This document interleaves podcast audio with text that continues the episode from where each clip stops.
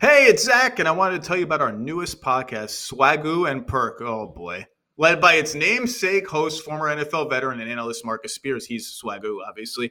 An NBA champion and analyst Kendrick Perkins, who yells at me all the time. With new episodes every Tuesday morning, Swagu and Perk will bring listeners the latest NBA and NFL news, as well as look inside their lives with can't miss conversations.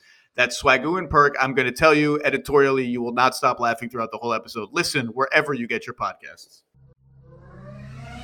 And now, the Low Post. Welcome to the Low Post Podcast live on a beautiful autumn Monday morning on the East Coast, where it's time to talk about rookies. We're about two plus weeks into the NBA season. This rookie class has been a lot of fun, and to help us discuss and dissect how they are playing, the guy who knows them better than anyone before they come into the league and is watching them progress like you know like students in his class almost. Mr. Mike Schmitz, how are you? I'm good, Zach. I'm, I'm proud of my my pupils so far this year. They're they're living up to expectations. Well, I'll tell you right now, the guy we're going to start with. This is a bad day for anyone who doesn't want me to be irrationally exuberant about Evan Mobley. This is a bad day because last night against the Knicks, Evan Mobley just had me giggling the entire game. 11 of 15 from the floor, 2 of 4 uh, from 3. He's averaging 15, 8, and two and a half assists per game this season on 52% shooting, only four of 17 from threes, 56% on twos. He's like number one or two or three in basically every advanced stat there is for rookies, number two in points per game. And let me tell you this, Mike. The thing that got me most excited last night, of all the Evan Mobley highlights, the defense is just outrageous for a rookie. Down the stretch, Knicks trying to claw their way back into it. Jarrett Allen and Mobley are on the floor in this 4 5 thing that everyone's like, going to work because there's going to be enough spacing. Back to back possessions. Evan Mobley sets a screen for Garland, short roll, catches the ball at the foul line. First one, first one, looks at Jarrett Allen for the high low, fools the whole defense. No look pass to Garland. I guess it must have been somebody else handling the ball up top. No look pass to Garland in the corner for a three. Next possession, same play, same scheme doesn't throw the pass to the corner. Instead, one dribble draws the defense, bounce past Jarrett Allen, dunk. Oh baby, this is as, is this even better than advertised? Like, so you watched him coming into the league. What's different than you expected already at this stage?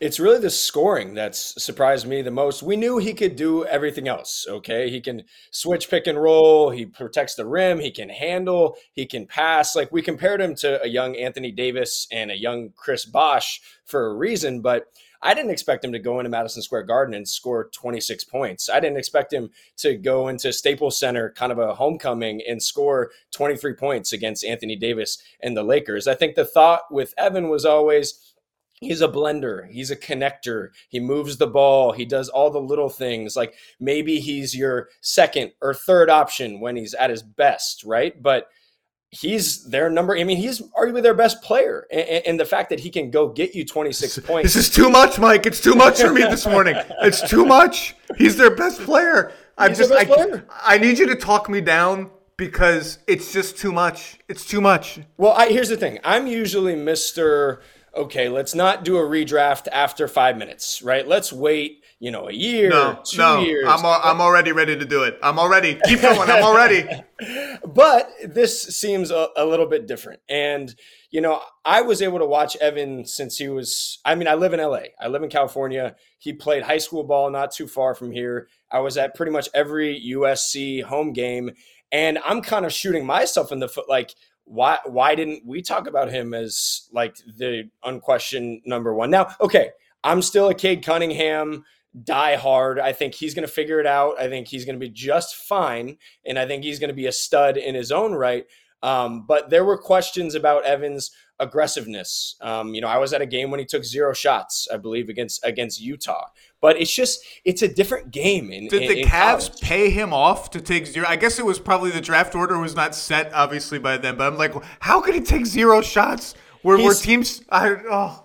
There's no space. Okay, first of all, there's no space in college. Everybody's doubling him. And Evans, like, so unselfish and such a nice person that he wants to make the right play. He wants to win. He wants to make everyone around him better. And so you didn't always see this, like, aggressive, um, you know, dominant type of personality. And then you sit down with him he, he's like the nicest kid on the planet. Like you wonder if he was too nice. And you know, I did a film session sit down with him like a week or so ago when he was out here in LA, and he hasn't changed at all since I first interviewed him in, in 2018. He's just this like pleasant, happy go lucky guy who's, you know, doesn't really have a lot of like aggression in his voice. So his skeptics would say, you know, is he an alpha?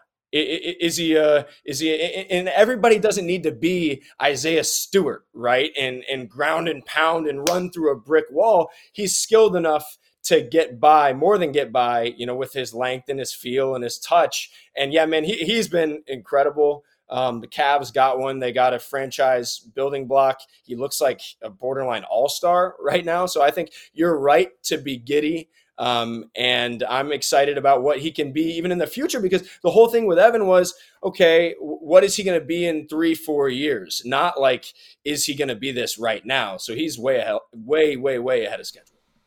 They're running irregular four five pick and rolls with Mobley as the ball handler. And last night against the Knicks, one of them got a switch. So Mitchell Robinson switched onto him. And later in the possession, he got the ball three point arc on the right wing against Mitchell Robinson and roasted him so badly off the dribble that it was like, oh, oh my God, he can do this to centers or and just dunked on the entire Knicks team.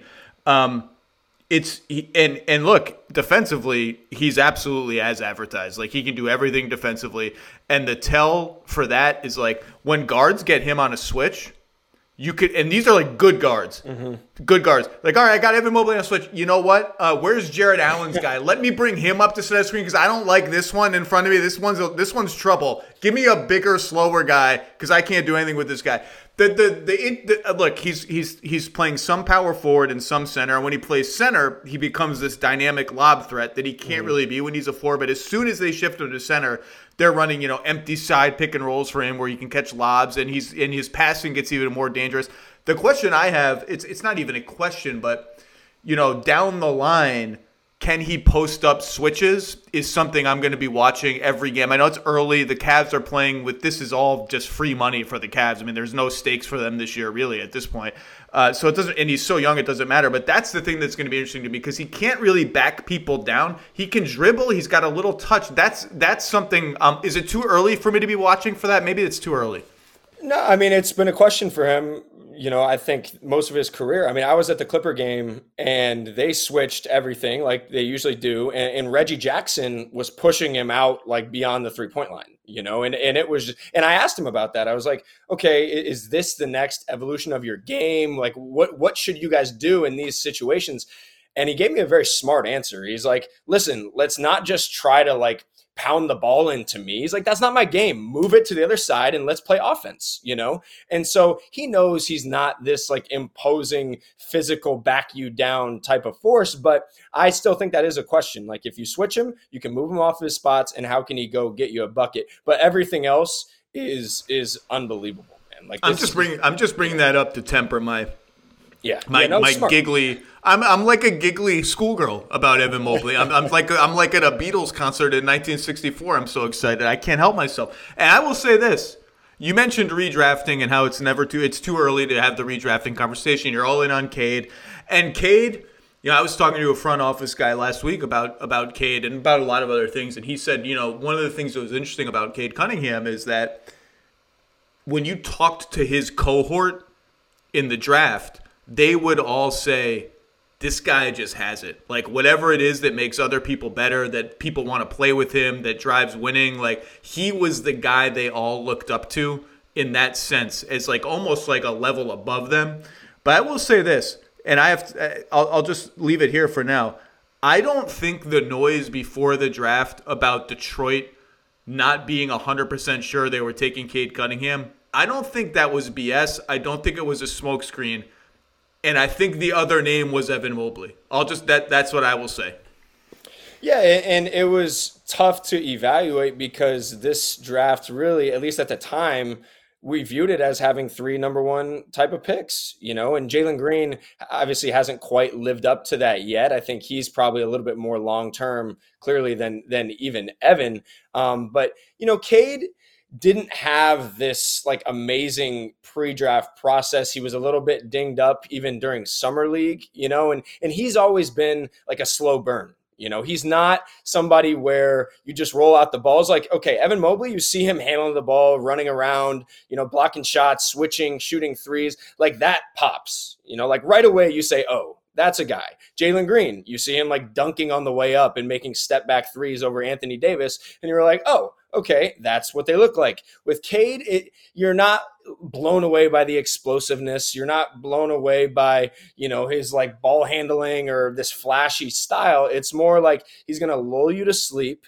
He's going to wait until the moment is greatest, and then he's going to rise to the occasion. And then you're going to look down. He's got 25, 5, and 5, and they're going to win. And so that's why I think we need to be a little bit patient with Cade. You know, um, I shouldn't write him off after four games. I should, no, I should, I should, I shouldn't do that. Isn't that crazy? How, you know how, how, you shouldn't. I mean, people want to like, like he's a bust. Like, come on. He, he, no, that's not a real thing, is it?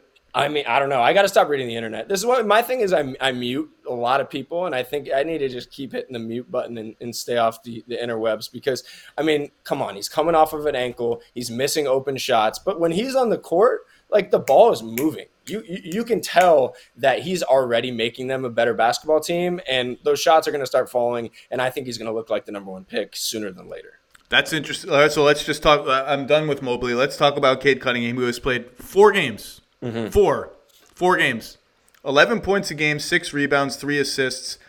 The shooting numbers may hurt your ears, but I'm going to say them anyway. 23% from the floor, 14% on threes, which is four of 28, and 32% on twos. Needless to say, Mike, that's bad. Mm-hmm. Um, and he is last or close to last in every advanced stat that there is. It's, it's funny, there's a bucket of rookies. And there, there's this species of rookies every year that people have a hard time evaluating in, in both ways. They put up big raw numbers, horrible efficiency numbers because they have big roles on bad teams. And that bucket this year is Cade Cunningham so far, four games again. Jalen Suggs and Jalen Green are all like at the bottom of all the advanced stats. They're all going to average like 15 a game because their teams are horrible and they get to do whatever they want. Um, Cade is not getting to the basket much. Uh, he's not getting to the foul line much. He's getting to the foul line a little bit. Um, he looks sometimes a little tentative when he drives on the pick and roll. Like he'll pull it up one one dribble early, but again, he's just starting. You can see the combination of size and vision. Like he can make the passes, he knows the reads, he looks comfortable with the ball. Like I don't I mean, well, I don't know. I'm, I just, I'm interested. I'm just still in the curiosity phase. Obviously, what, what have you? It's again, it's only been four games, and he was, um, he was really. The first two were a little discouraging. The next two, although he hasn't shot it that well, ten of 34 in his last two games, but 35 total points have been a little more encouraging. Have you seen anything notable yet, either positive or negative? Yeah, like like I said, I think a lot of his shots just aren't falling. Like it's it's even like swing swing wide open threes that he regularly knocks down, or little touch shots, you know, around the rim um, that aren't falling. I mean, I was encouraged by the fact that you know you saw the way he moved Kevin Durant um, and, and, just got right to the rim and finished. You saw the way he used his body to dislodge James Harden, who's yeah, like okay, not the world's greatest defender, but he's but strong. He's hard to dislodge. Big, yeah, big guys so, can't dislodge him.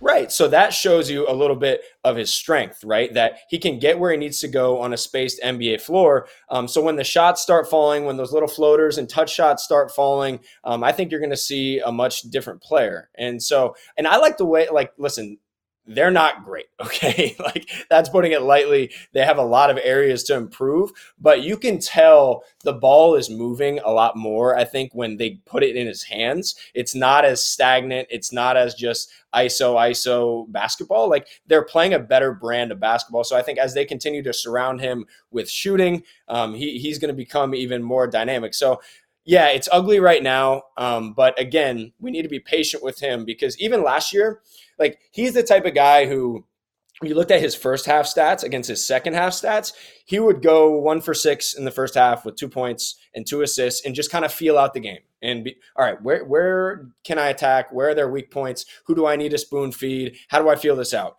And then in the second half, it's like 20 points, five assists, five rebounds, game winner. Um, like he has that clutch gene. If you look at his numbers in the last like two minutes of every game, he was one of the best players in the country. Um, so I think that's where we need to be patient because he is kind of a feel things out type of guy. I did I did think it was just a little bit funny. Just just a little bit. I watched his first I've watched I think 3 of his 4 games start to finish. I watched his first game, very excited as was everybody.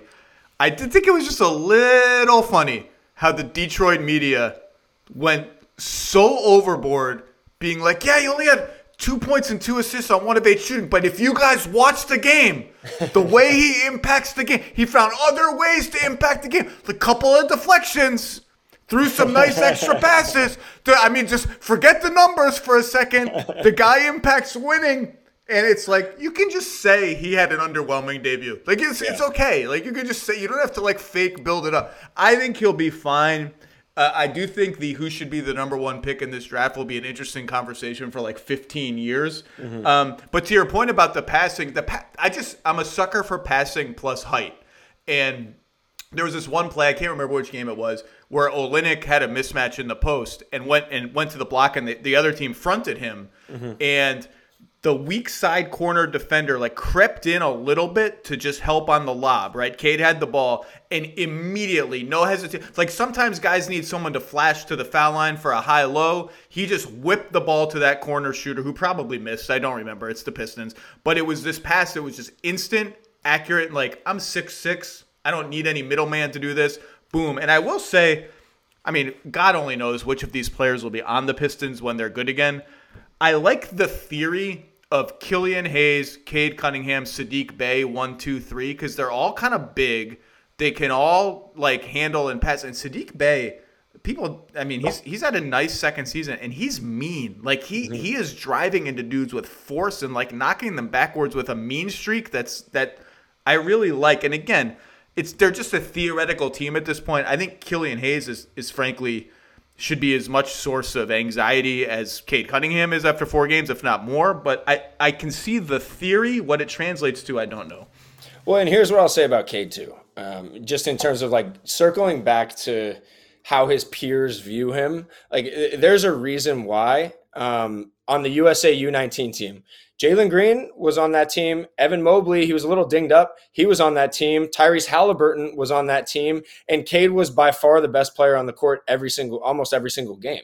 Um, and then you look at his teammate at Montverde, Scottie Barnes, who I love. I'm sure Ooh, he's we'll next. He's next, Toronto he's fans. Next. Don't worry. I love Scottie Barnes, but he was the best player on maybe the best high school team that that we've ever seen. Like Cade has always been the best player and, and he's always like I think he's going to be a triple double guy in the NBA. Like I, I really I do. Love it. I love it. Um, so don't sell your Cade Cunningham stock, please, please, please. I'm begging you. Evan Mobley is a stud. I'm I'm with that 100. percent But Cade, as those jumbo playmakers, they're hard to find, and I think he has all the ingredients to be a star. Just kind of a slow burn because he's so skill based. Spring is the best time to add new challenges to your training just in time for summer and warmer days. It's also the best time of year to take a new look at your fitness routine, dial it up a notch, and continue powering on. Peloton's varying class lengths were designed with your personalized training in mind. Whether you'd like to add a 10 minute course session at the end of your strength class or take a 60 minute power zone ride to increase your endurance, Peloton classes help you focus on your needs and goals. They are also made to challenge you with a variety of classes like boot camps, boxing, okay, full body strength, marathon training, all created to grow your skills or push you to improve in what you already excel in. Peloton's expert coaches and nonstop vibes, hashtag vibes, will push you to new levels of strength and endurance, keeping you on your toes while giving you the professional coaching you need. With a wide variety of options, whether you prefer to run outdoors, row, or ride at home, or strength train at the gym, Peloton has something for you. Get your head start on summer with Peloton at onepeloton.com. That's onepeloton.com. You can now stream the most MLB games on DirecTV without a satellite dish. Yes! Catch the clutch hits, strikeouts, grand salamis, web gems with nothing on your roof. So who's there up there, whether it's roofers, Santa, birds, old timey chimney sweeps, moody teenagers, thrill seeking raccoons, watch out for them. You name it, they won't find a satellite dish. But you will find your MLB games on DirecTV. That means DirecTV is your home for baseball this season. Root, root, root with nothing on your roof. Yes, stream your team. Call 1 800 DirecTV or visit directv.com. Sign up today. Claim based on total games carried on sports networks. Sports availability varies by zip code and requires choice package. Quin Snyder once used an expression to me in an interview about a player. I don't even remember which player, but it was about a player who who had a nice blend of patience and feel for a young guy. And he said, I like his basketball nervous system. I that I always like liked that quote, and that quote to me applies hugely to Scottie Barnes, who I want to go with next, but also applies to Cade Cunningham. He doesn't seem affected by missing shots. He doesn't seem affected by the pace of the game around him or what's going on around him. He just has a nice, calm confidence and feel that I think will serve him well. Let's get to Scottie Barnes because, oh my God, Scottie Barnes. 16 and a half points a game. That's number one among rookies. 8.7 rebounds, 2.5 assists on 52% shooting, just 20% on threes. He's 2 of 10 on threes, 55% overall. He's number three, number two, number one in almost every advanced stat there is. Rookie of the year right now is Scottie Barnes or Evan Mobley. I would vote for Evan Mobley, but if you would like to vote for Scottie Barnes, that is fine. He can guard every position. He defended James Harden okay last night against Brooklyn. By the way, I don't know if you saw that game, Mike that was the most Harden Harden has looked. He he yes. had some burst and explosion back. He blew by some guys. He was drawing two and three defenders regularly. Like that was a very positive step for James Harden against a defense that is just frankly annoying as hell to play mm-hmm. against. And Scottie Barnes is part of that. He can grab and go off of rebounds. And like the nervous system thing, it comes to mind because everyone knows the jumper is a question mark. So when he has the ball, people go under picks against him and he just doesn't care. He just like kind of keeps going, like, ah, maybe I'll use another screen. I'm surveying the floor. Okay, that guy's over there. That guy's leaning this way. Oh, you went under again because you don't respect me. That's fine. I'm kind of getting my way down. Boom, pass, backdoor cutter, pass. You guy, and he's directing cutters. Like, you cut this way, and that shooter will be open. Pass. Just a good nervous system. Has has his like 16 and a half that has to be a surprise that he's scoring that much right like what and what about how he's getting that has stood out to you it's 100% a, a, surprise. And I was the biggest Scottie Barnes fan that you'll find. Like I, have been fortunate enough to be around him since he was he's 15. He's one of my favorite prospects I've ever spent time with. Like his joy for the game, his joy for people. I mean, I call him the people's champ because everybody everybody loves Scottie Barnes. Everyone in the world, and everyone who's coached him, everyone who's played with him, played against him. He's oh Scottie's my guy. Uh, that's what you hear. Um, but the question with Scottie has always been scoring like because and, and not just okay, can he score? But also, like, is he willing to score? Is he aggressive enough to score? Um, and so I think he's benefited from obviously the spacing on an NBA floor, um, the way that they're playing in small and, and, really kind of just telling him, like, we want you to be aggressive. I mean, you've heard Nick Nurse, even in press conferences, being like, okay, that's not aggressive enough. Like we need more from Scottie. We need we want him to take even more shots because it's in his nature to be a giver. And that's why I almost thought, okay, he's going to be this like much rangier um, longer Draymond Green type of like he's to get he can really pass, he's to get everyone involved, he can really defend, he can play all five positions, but I'm not sure he's ever to be wired to score. And so I'll, I'll tell you kind of a, a, funny story about that even in, in the pre-draft process. So I went up to Santa Barbara to watch him where he was working out and um, you know very uh, regimented in his approach 8 a.m he was on it every single day and uh, the guy he was training with at the who's now an assistant coach at, at Louisville, Ross McMains, um, total stud. And so he he's telling me this this drill that they have. It's called uh, I want to say 25 perfect is the name for it, something along those lines. And he would have every single player visualize for like 30 seconds. Okay, visualize yourself scoring 25 points, right? And then go out on the court and we're going to have you know people helping and and you can pass the ball to and stuff and then get to each spot and score those 25 points against like dummy defense right? Um and, and so it's you know training your mind to score 25 points in a game. And he was telling me like scottie it took him a while to even conceptualize scoring 25 points in an empty gym. He's like wait a minute like i, I need a little bit more time. Like i got to figure out and then he would ask but do assists count Like, can I get can I? But if I kick to the corner, like, and he makes a three, like, the, Are you trying to are you trying to stoke my irrational affection for Scottie Barnes? He did not actually ask do assist count. I, if if I had overheard him asking do assist count, I would be like, I'm drafting him now. Now. Yes. I'm drafting him right now. It's a true story. That that is Scottie Barnes 101. And, and so as endearing as that is on one hand, right? On the other hand, it's like, okay, he's he's so far in, in his mind from like being this aggressive scorer. That's just it was never been in his nature. If you think about it, he played with Cade Cunningham and, and Day'Ron Sharpe and, and Moses Moody. He was kind of like the connector on that. You can't say team. Moses Moody on this podcast without also saying Mizi Modi, Muzi Madi, Madi Moses. Just as FYI, that that's the rule. Shout out Perk. I need one of those shirts. I, I, I didn't get the look on on that one, but um, and then in, in college he comes off the bench and, and he's a guy who is just kind of a, a blender. Um, even before the Moody Moses, Modi Moses days in high school, he played with Vernon Carey and, and he was kind of like a facilitator, defender on that team. So yes, long answer short or short answer long. Um, I'm surprised that he's been scoring the ball this well, but I think that speaks to his aggressiveness, his mentality change, and then also like the mid range game, the floaters, the physicality, the length. Like the mid range is is new for him.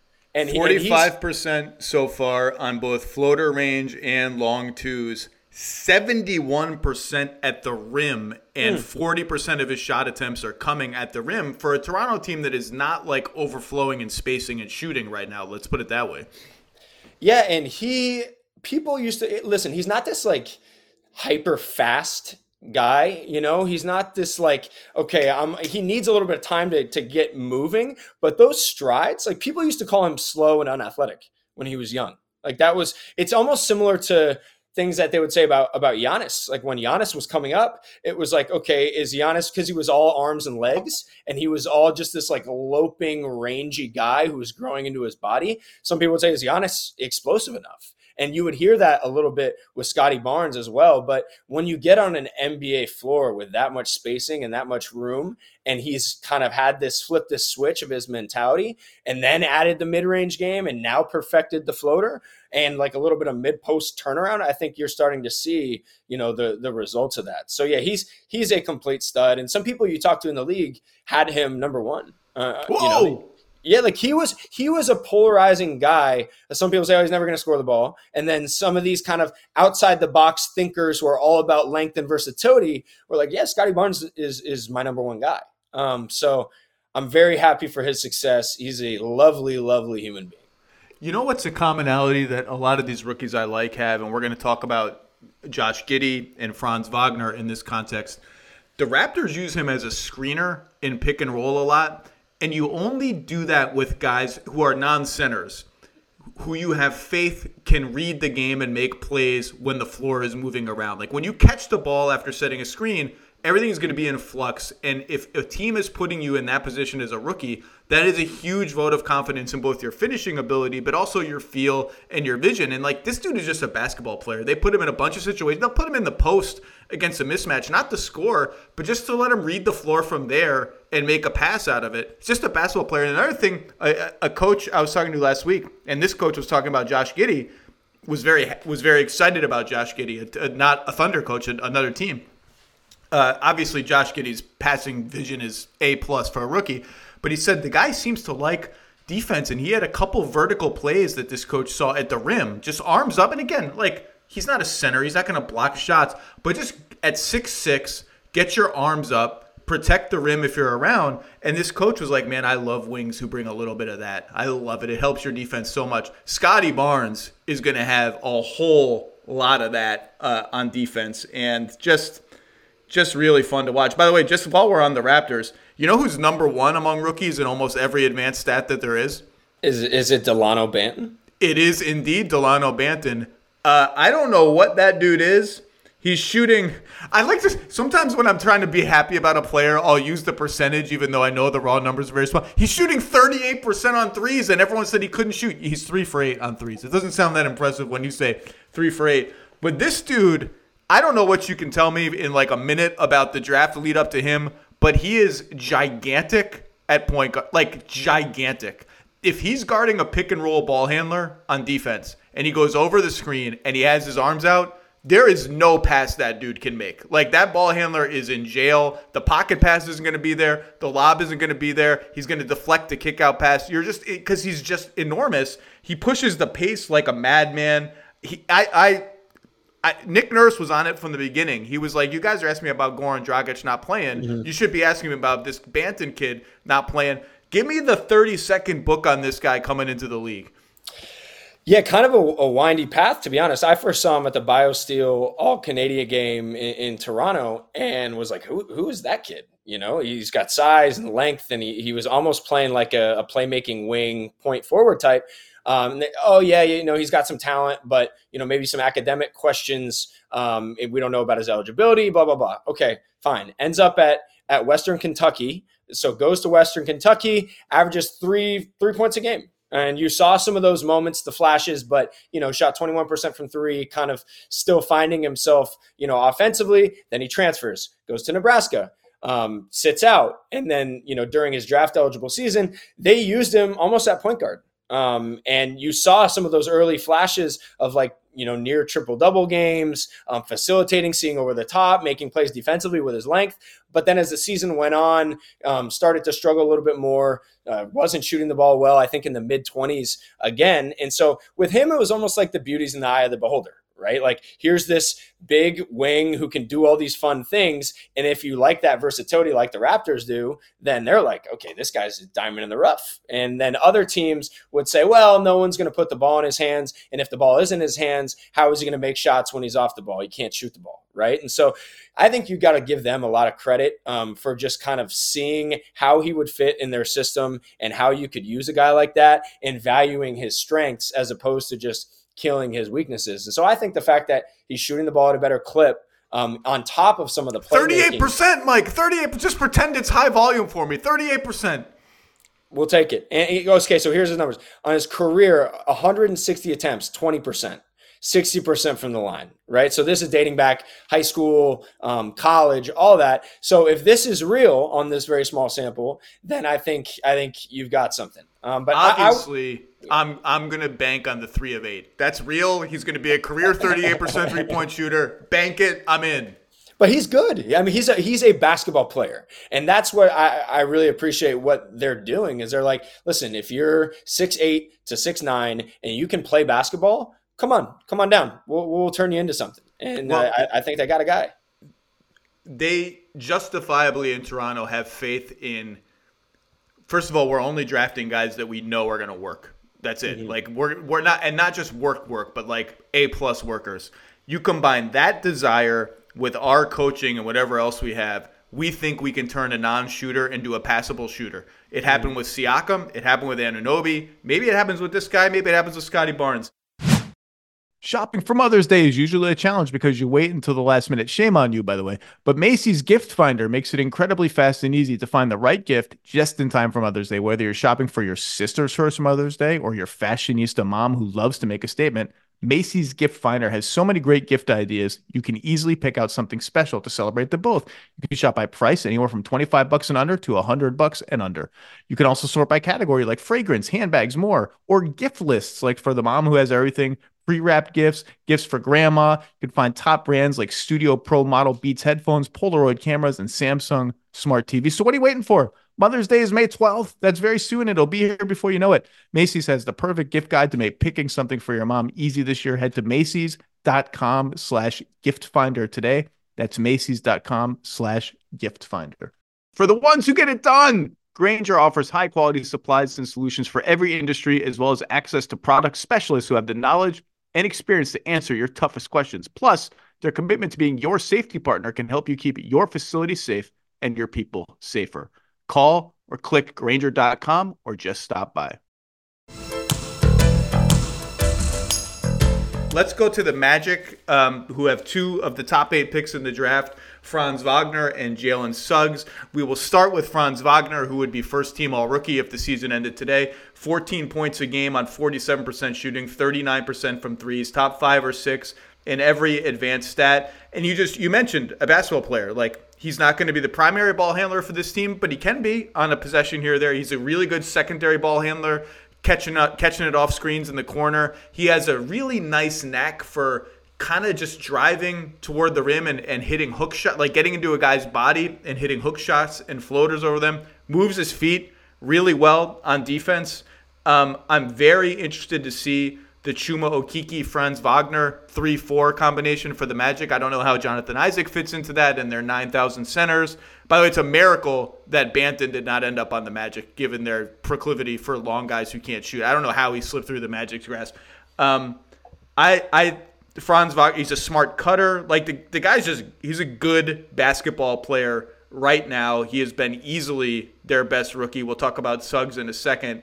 I, I don't know like how much I, I mean I don't know if he'll ever be like a 20 point scorer in the NBA or what but it's it's too early to really put ceilings on any of these guys but he, he's good now and I don't it doesn't nothing about it seems fluky to me if the jumper is real nothing about this seems unsustainable no, I think it's all sustainable. And, and, a lot of it is a product of his experience at such a young age. It's funny. Franz was, so we had him pretty high all year, I think in the top 10 most of the year. And he was the one guy who people would say, I, you know, I, am not not so much teams, but um, you know, outside voices, whatever. I don't really see it with Franz. Why do you guys like Franz so much? Why is Franz so high on your board? What does he do really well?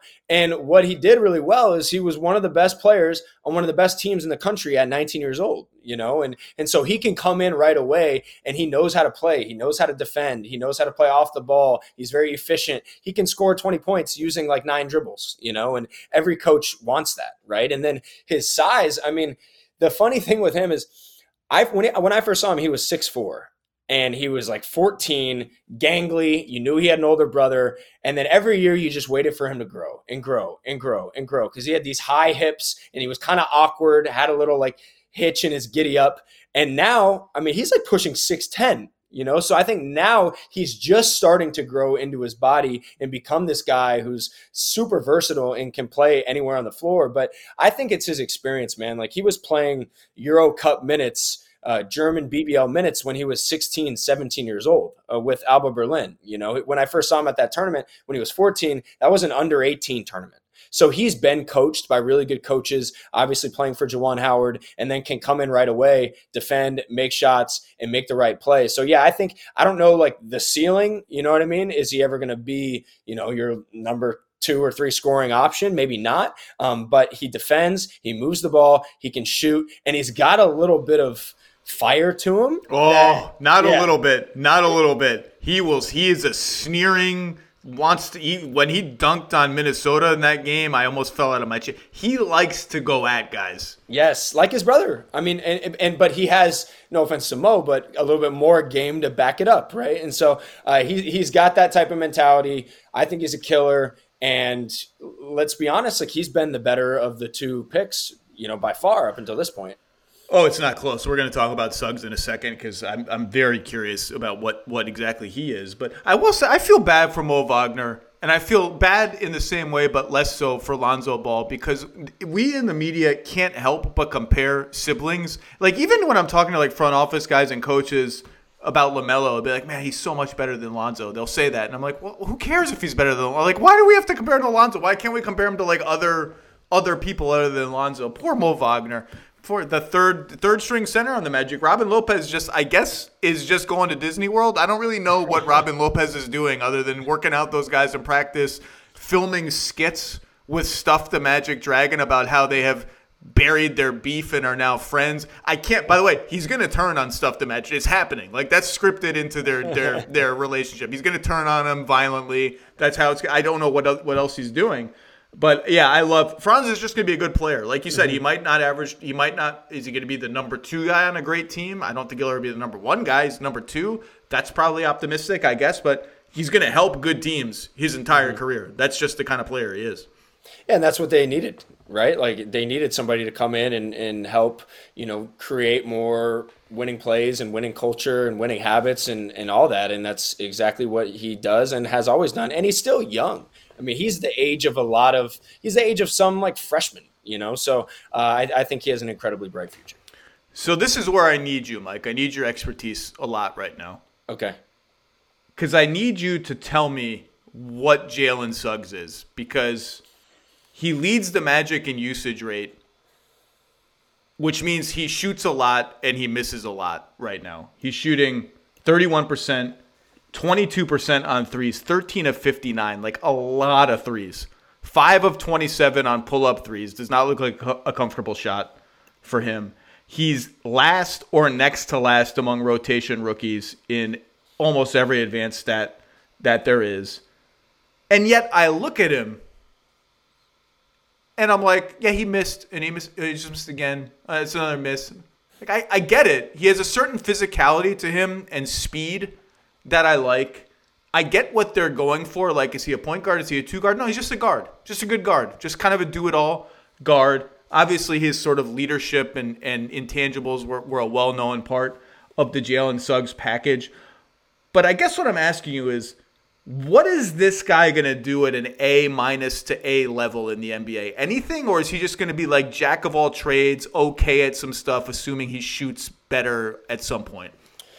Yeah, so I, you know, there were a lot of people. Uh, it, it's funny, like a, a, lot of kind of people in the college basketball world who, because he was, un, I mean, he was unbelievable, right? Like for Gonzaga, he made game-winning shots. He had triple doubles. He was he was a complete stud. And there were people who would ask, why is he? Why do you have Cade number one and not not Jalen Suggs? Like that was a real, not so much amongst front offices, but um, that was a thought at, at one point. Uh, and I was a little bit hesitant with that because when we saw Jalen at Team USA and in different events, he was more like a utility guard. Like I think he started the year in maybe the teens or 20s for us. You know, he was this he was like a souped up Josh Hart almost. Like really tough, defends, flies around, cutter, you know, did all the little things playing off of other stars. So then when he did what he did at Gonzaga, it took me a while to recalibrate and be like, "Whoa, like okay i guess this can happen when when you put the ball in his hands um, so i comped him to more of like at his best if it were to hit like a Jrue Holiday, okay, where he's going to defend. Fantastic outcome at the number four pick. If that's what it is, fantastic. That's fantastic. a great. That's a great comp. And so obviously, what Jrue Holiday does on an A level is defense, right? Offense is sort of a B across the board for him, but defense is an A A plus.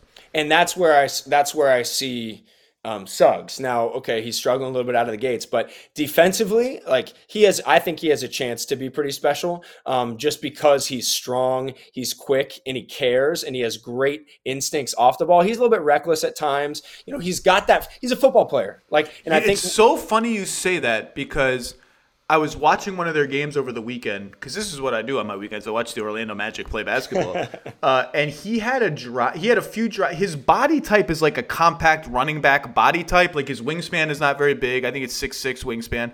But he had a couple of drives where he, he like one he collided midair with Doug McDermott, and Doug McDermott fell backwards. Jalen Suggs made the shot and talked to him. You could see he was like, "Oh, you're going to challenge me in midair." He reminds me of a football player and he he was an unbelievable quarterback. Uh, I mean, like an NFL type of player. And so you see some of those instincts in like his when it's scramble situations, like in full court. I mean, he he threads the needle. He had some major plays like that in, in college, and then off the ball defensively, you'll see some of those kind of instinctual plays that you know you you get when you play football. But I say Jrue Holiday because okay, defensively you can't punish him in the post. He's strong. He's hard to move. He'll blow up handoffs. He'll fight over screens. He'll do those little things and gain more experience doing that in the future.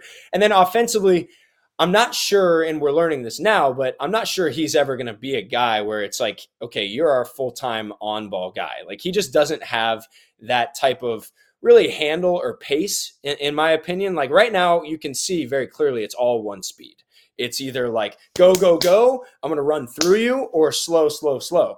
And he's finding how to adjust to NBA length and athleticism. So, like we've seen with Holiday playing alongside Middleton and Giannis, where offensively, yeah, he can bring the ball up and do some things, but he's probably going to be at his best as a catch and shoot guy and then playing second side pick and roll or, or, whatever it is. But what Jrue's gotten really good at is being able to play in slow motion in the paint and those big step finishes. And, and he has that kind of calm demeanor about him on top of being this like unbelievable defender. And so I think that's what Suggs needs to develop because right now he's just a little bit erratic.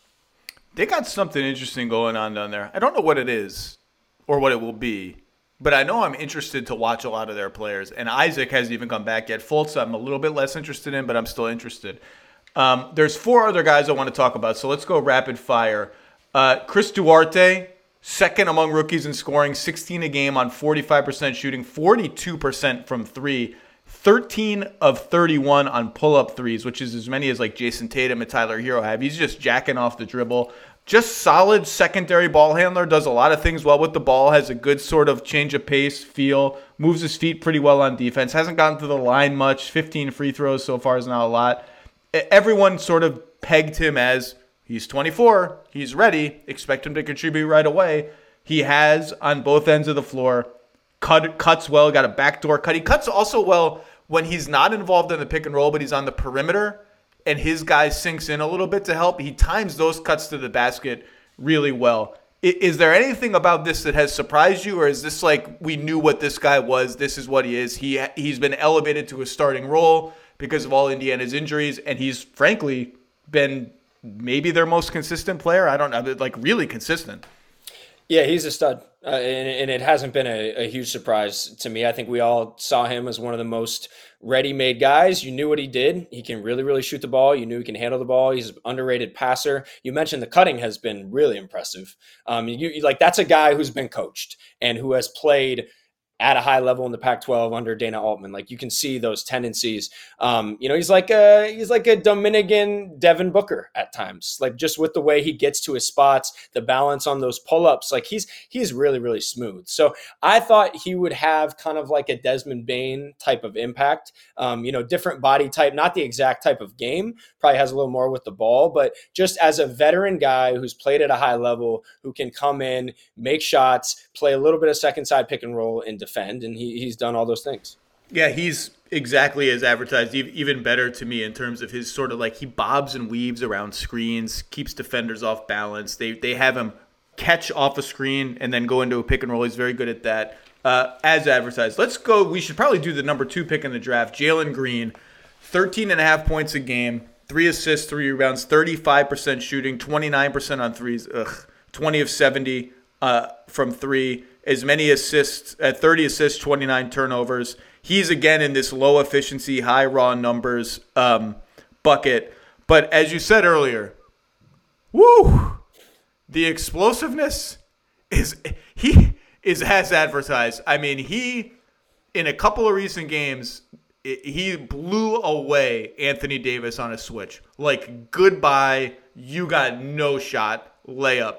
And he was bringing the ball up in semi transition on the left wing in another game on the left sideline and then went diagonally to his right and accelerated as he made that direction change. And it was like, oh my God. He just dusted everyone and hammered in this dunk. It's like, talk about downhill. Like, that's a cliche, like guys get downhill. This guy gets downhill. He's tall. He can handle the ball. He's got some good passing feel. I'm just chalking up the inefficiency to he gets to shoot a lot on a bad team. I think this is about what expectations should have been for the first month of his rookie season. Um, has anything struck you as surprising in either direction? No, I think the same. I mean, some of the passing flashes have been kind of a pleasant surprise, to be honest. And I think, you know, continuing to show that maybe he can moonlight, you know, as a lead guard at times is going to help him because really he's almost best like guarding point guards um, just because he has that that wiry frame you know he like gets got, skinny. That's in my notes. He gets he can get around screens on the ball. He get when he knows they're coming he gets skinny he gets around them and he keeps fighting. Like he has an appetite for that kind of defense which for a young scorer is encouraging and he's long enough where he can you up from behind trying to pass the ball and stuff. Yeah, he can you up in those situations. And listen, off the ball, he's a mess defensively. Um, if you put him in the post, he's really going to struggle. You know, all those things. I mean, I, I, went to the Ignite practices early in the year, and they had a they had a play called Baby, and they would just call out Baby, and it was basically just to get Jalen ISO'd in the mid post, and they would just go at him, and he hated it. He, if you listen to this, he's going to hate that I'm even telling that story. Um, but he has a little bit of a little bit of toughness and realness to him that I really like. Like anytime I would sit down and talk basketball with him, he's not a great interview. He kind of mumbles, he doesn't really speak up. And every time I would leave and just think, like, that's a real dude you know and, and so i have a lot of respect um, not only for his game but you know the way he, he approaches things i mean if you watch that guy in a one-on-one workout like you can talk yourself into the fact that he's going to be, you know, one of the best players in this draft. So I've always said he's going to lead the league in scoring one day. Um, I, I, really believe that, and it's he's not the same player as Anthony Edwards, but it is some of those similar, like some of the similarities in terms of strengths and weaknesses. Like he's not always going to be efficient. He's going to get lost off the ball at times. He's going to make some boneheaded plays, but when he gets going, oh my god, I think he'll be an okay three point shooter at worst. Like, I know 29% sounds ugly, but when you watch the shots he's taking, I mean, he's taking really long pull up threes, difficult, challenged pull up threes, like shots that you could argue maybe he shouldn't even be taking now, but they look smooth. His form looks good. He has good arc, and he's so tall, he can get them off. And you mentioned the passing. Like, he has threaded a lot of pocket passes to his big men that have been really, really slick and well timed and impressive. If anything, I think he's kind of addicted to making pocket passes. Like he doesn't hit the weak side shooters as much, but mm-hmm. given his height and he clearly reads the floor, like that stuff will come. I, have been impressed with his passing and, um, yeah, his explosiveness is his handle can get a little like his height. He can dribble a little too upright. Like he loves snaking the pick and roll, which means you go around the screen and then you crisscross the other way. And he doesn't really he doesn't quite realize that A, he's too uptight or too upright rather, and B, his guy's still right behind him and will poke the ball away. Like Avery Bradley picked him a couple times. So like, but that will come. He's been about what what I've wanted. He even got an offensive foul where he um he did the Chris Paul thing around mm-hmm. a pick and roll where he stopped with a guy, trapped a guy on his hip, and then kind of shoulder checked him a little bit to open up space and he got whistled for it. I was like, I love that offensive foul. I love it. I love that he's in position to commit that offensive foul because it's a smart, slow the game down, wait for the defense to reveal some hole somewhere. And yeah, he shoulder checked the dude. I love it. Loved every second of it. Let's move on. That's Jalen Green. Two other guys, rapid fire. I mentioned Josh Giddey before. 10 points, 6 assists, 6 rebounds on 40% shooting, 7 of 27 on threes. Not great. Um, but solid advanced stats for a rookie playing on a team with very little shooting around him. Obviously, the passing vision is the highlight here. Just the one handed with either hand slingshots to the opposite corner on target, on time. The guy sees the floor at an A level for a rookie and really maybe even A level for a veteran. They use him as a screener some for Shai.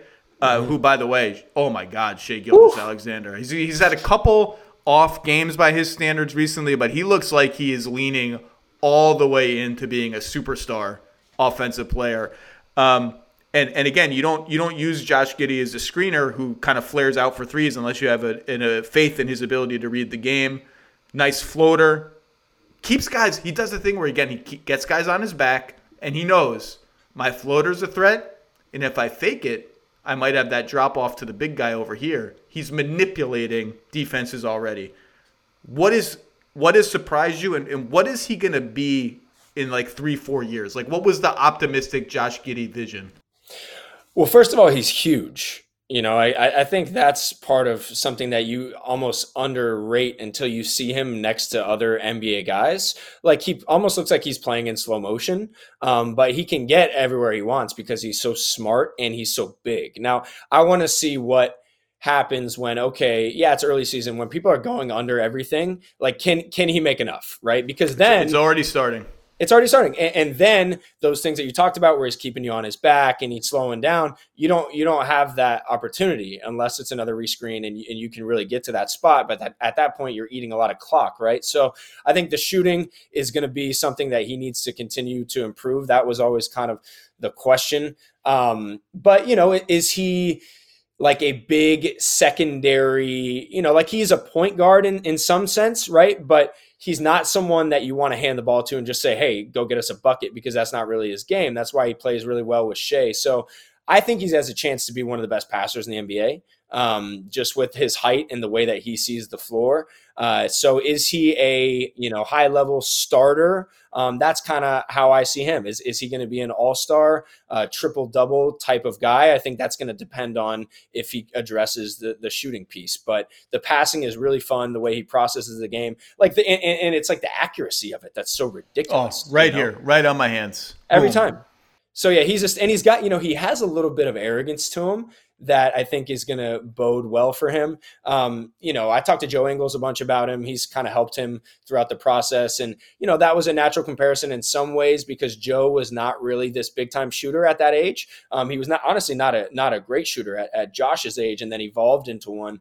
Um, but Joe would even tell you Josh is, is far ahead of him at the same age. Well, and if there's anyone who's going to teach you a little bit of trash talking arrogance, it's Joe Ingles, who is laughing at people all the time uh, on the floor. I like that Josh Giddey is daring with his mm-hmm. passes. He'll dare some interior passes that other guys would just sort of default to kickouts. Was like, you know what? We're at the rim. Let me try and get something at the rim. I'm a fan. Um, last guy, Davion Mitchell. Uh, 10 points, four rebounds, three assists, 39% shooting, 28% on threes, 12 of 43. So he's, he's getting them up. Defensively, I mean, it just makes me uncomfortable watching him defend guys on the ball. He, he almost, even just last night against Indiana, he almost forced two eight second violations. He almost picked guys multiple times, like 40 feet from the rim. He forced two turnovers where his guy was basically just like, I give up. I'm going to heave this ball across the court, and somebody else stole it. Pretty impressive for a guy who only has a 6'4 wingspan. And you feel that when he's closing out on shooters. Like they're not deterred by him when he's closing out. Offensively, obviously, the shooting is the question. He doesn't get to the rim much. He's only attempted 11 free throws. But it, he's been a useful player for them already. He's played a lot of crunch time, and he's sort of the bridge that minimizes how often they have to play the Fox Hield Haliburton three guard lineup, which is going to bleed points on defense. What's what's up with Davion Mitchell? What do we think so far? The defense is completely as advertised. I mean, he, he's a film junkie. Uh, you know, I, I, was able to do some film session stuff with him, and I mean, he he's you thought you were talking to like an NBA head coach the way that he understands tendencies, the way that he understands getting under screens, getting over screens, um, you know, standing up bigs on switches. Like he's short, but you cannot move this guy.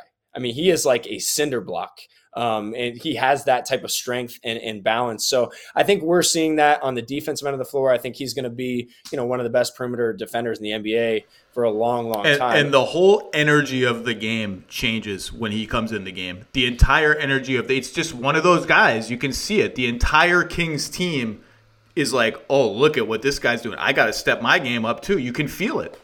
And he's earned the respect of everyone else in the NBA already because of that, because of the way that that he defends. He's he. I always said he was the best on ball defender I've ever evaluated in, in terms of technique, in terms of effort.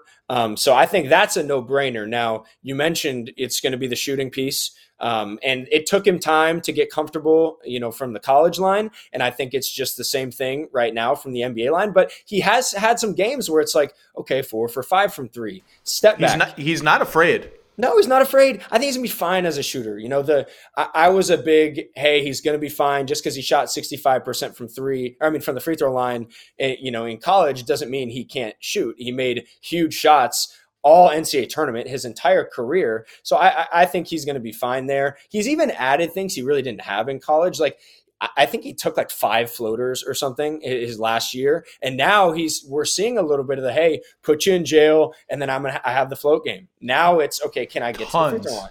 A lot Tons. of that, right? He's shooting 45% on floaters, and if anything, you see this with a lot of these young guards, rookie guards. You mentioned before Suggs dealing with the length and speed of NBA defenses. One way the shock of that can manifest with these guys is they turn the corner and they have a runway towards the help defender and they pull up like way too early. Like Mitchell has launched some floaters literally from the elbow, like exactly on the elbow, where it's almost half jump shot, half floater. It's like, oh man, that's too long. And if you had one more dribble, the roll man might be there, the corner shooter might be there. And by the way, he sees those passes And he can also, he's a creative finisher. Like he had, I don't know who they were playing. He had a finish in one recent game where he turned the corner. No, someone went under a pick against him and he beat him to the other side of the pick, was going left, gathered the ball one handed lefty so that the defense couldn't reach him, and flicked in this layup off the glass with nice soft touches. Like, damn, that is, that's not easy. Yeah, he, he and he's obsessive about his work. Like he used to, I, I don't remember if it was during his redshirt year or his last year at Baylor, but they had this like 4 a.m. club where, where he would literally go at, at 4 a.m. He watched every single ball screen he'd ever been in in his career in games and practice at, at Baylor. Every single ball, like he he's a complete junkie. So I always thought, okay, we talked about, you know, you'll see like a little bit of Donovan Mitchell when he was in college at that level, right? Or we talked about, you know, some of the defensive stuff being like, is it Jrue Holiday like? Or I think Kyle Lowry is a good like outcome for his career you know, a guy who makes a ton of winning plays, who's incredibly smart, who improves as a perimeter shooter, and guys just hate playing against. You got to go to LAX, so go to LAX. Apologies to Alperen Sengun. We will get to you. I've been in, I've enjoyed your play so far. There are just too many rookies. There are too many. Mike Schmitz. Maybe I'll see you this week. Maybe not. But it's good to see you on the podcast. Your work is second to none. Thank you for giving us some time. Thanks, Zach. Appreciate it. Shout out to Alperen Sengun.